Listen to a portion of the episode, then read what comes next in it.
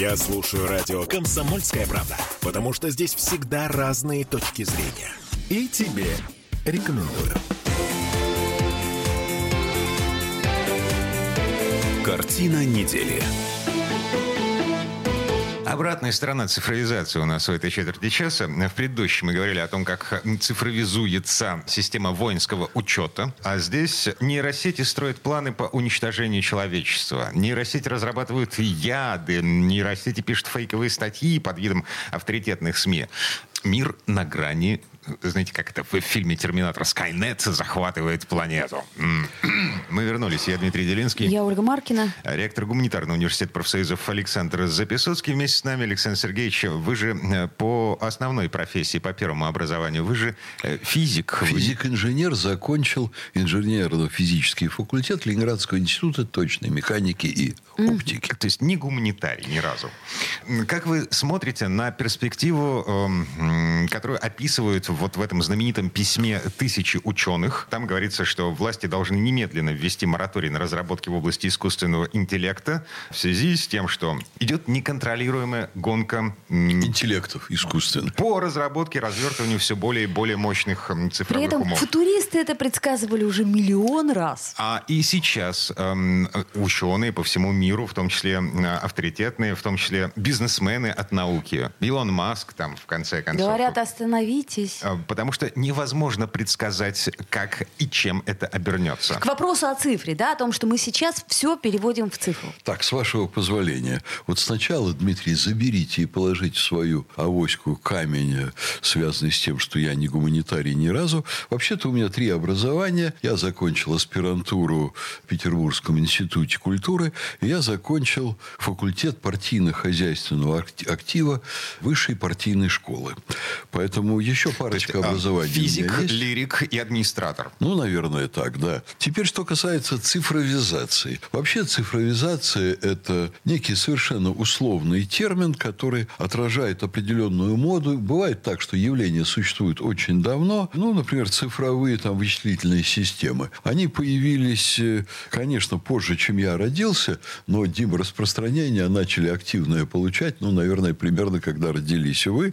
Вот мы тут как-то с Михаилом Шмаковым, э, нашим профсоюзным лидером, а он когда-то Бауманку закончил, ну, вот, и что он говорит, а что это такое за чудеса там якобы про цифровизацию?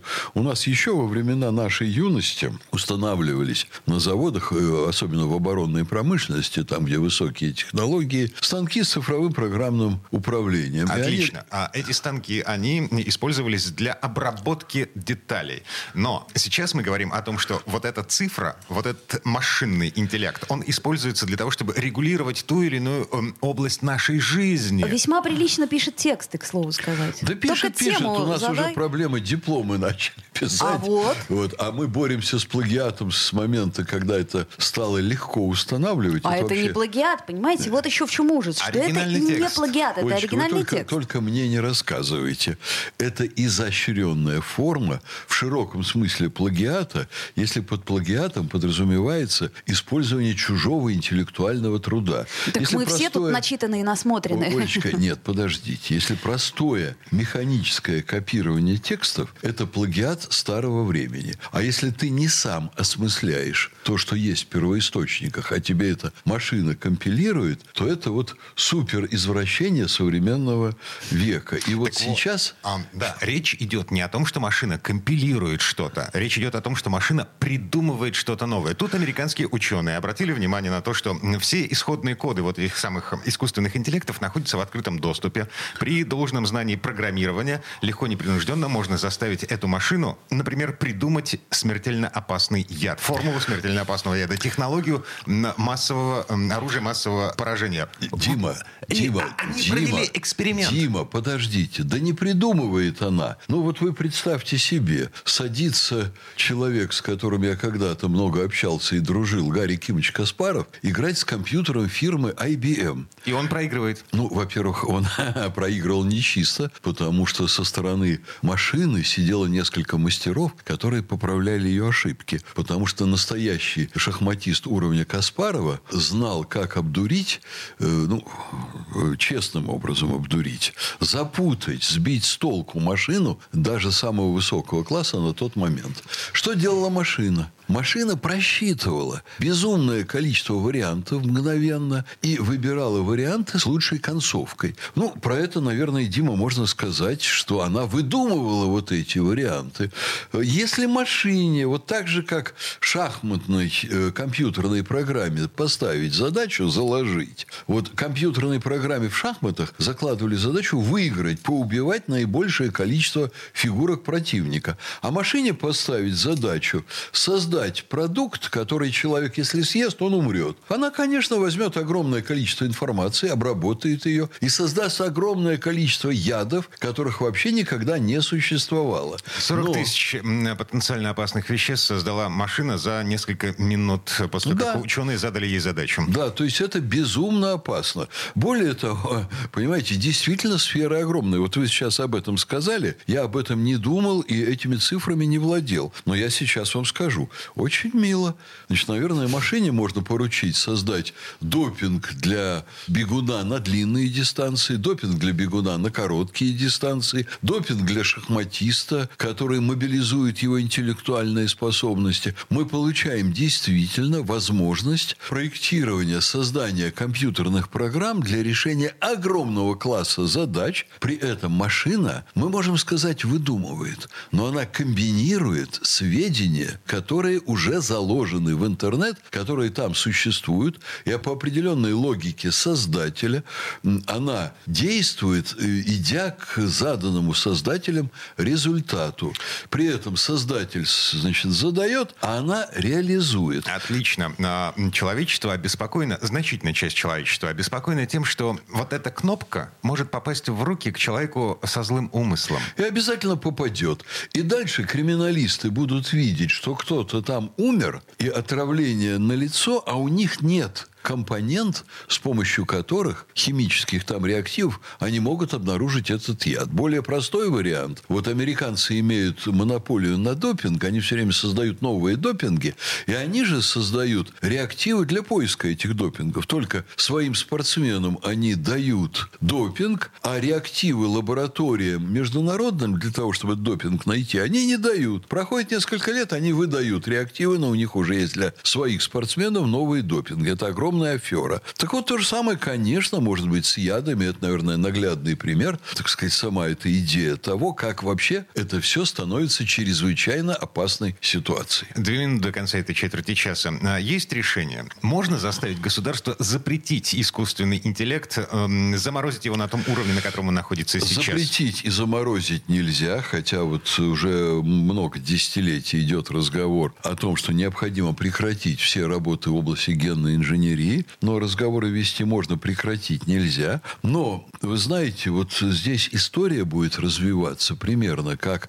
Э, вот если мы зайдем в Петербург, есть замечательный музей артиллерии. Uh-huh. И вот в этом музее, если вы пройдете по залам, там прекрасно реализуется идея, как человеческий разум соревнуется в создании снарядов, которые пробивают любую броню, и в создании брони, которая не позволяет снарядам пробивать. Это все ведь идет сейчас на современных танках, там защита от таких снарядов, от этих. Вот и здесь мы просто находимся в начале вот этой борьбы, когда люди будут, одни люди будут давать компьютеру задачи изобретать яды, а другие будут препятствовать постановке таких задач, пытаться блокировать э, вот эти очень опасные реально для человечества вещи. Но мы для примера говорим про яды. Это огромное количество проблем. Вот сейчас террористы, э, значит, что там, принесли статуэтку, да, в Ленинградское кафе и взорвали парня, журналиста, еще там 40 человек пострадало. А ведь это все можно делать огромным количеством способов. Лифты начнут обрываться, падать в клети, поезда начнут сходить с рельс. И причины очень во многих случаях будут не сразу очевидны. С этим надо будет, безусловно, бороться. Вот со злой волей человека, который эти изобретения использует во зло. Вот. И здесь будет та же самая борьба. Будут искать, законодательно будут что-то блокировать. Журналисты, вот такие, как Дмитрий Делинский, будут очень громко ставить вопросы о том, что идет очередное ущемление свободы человеческой. А, да. Не только свободы человеческой, но еще и свободы искусственного интеллекта. Есть да. у искусственного интеллекта душа или нет? Есть Божья искра, которая дает а, а, нам право называться сознательными людьми, а, нам право а, говорить о том, что у нас есть сознание, у нас есть, как это, озарение. Долго Человек способен на озарение, а компьютер Божья, нет. Божья искра угу. – это искра добра в первую очередь. Мы заметили, так судя вот, по тому, что творится в мире. Да, так угу. вот искры озарения, они рассыпаются значительно чаще, чем искры добра. Вот. И в данном случае понятие добра и зла, конечно, не распространяется на машину, на электронные программы, на программирование. А вот на программистов – да. И программистов, конечно, можно сажать в тюрьму, можно давать им сроки, можно за изобретение, например, новых ядов, и если они пошли в дело и пожизненное давать, а я бы уже и вот вернулся к мысли об отмене э, моратория на смертную казнь. Хорошо, что вас не поддержали да, в Государственной событий. Думе. Да где только меня еще не поддержали. Такой, такой, знаете, спектр большой. Но вот в чем правы люди, которые поднимают эти вопросы, в определенном смысле мы вступаем в новую эпоху влияния информатизации на нашу жизнь. Вот того влияния, которое, как очень многие открытия научно-технического прогресса, может принести и замечательные плоды, и катастрофические. Александр Записовский, ректор Гуманитарного университета профсоюзов. Мы вернемся буквально через пару минут. Картина недели.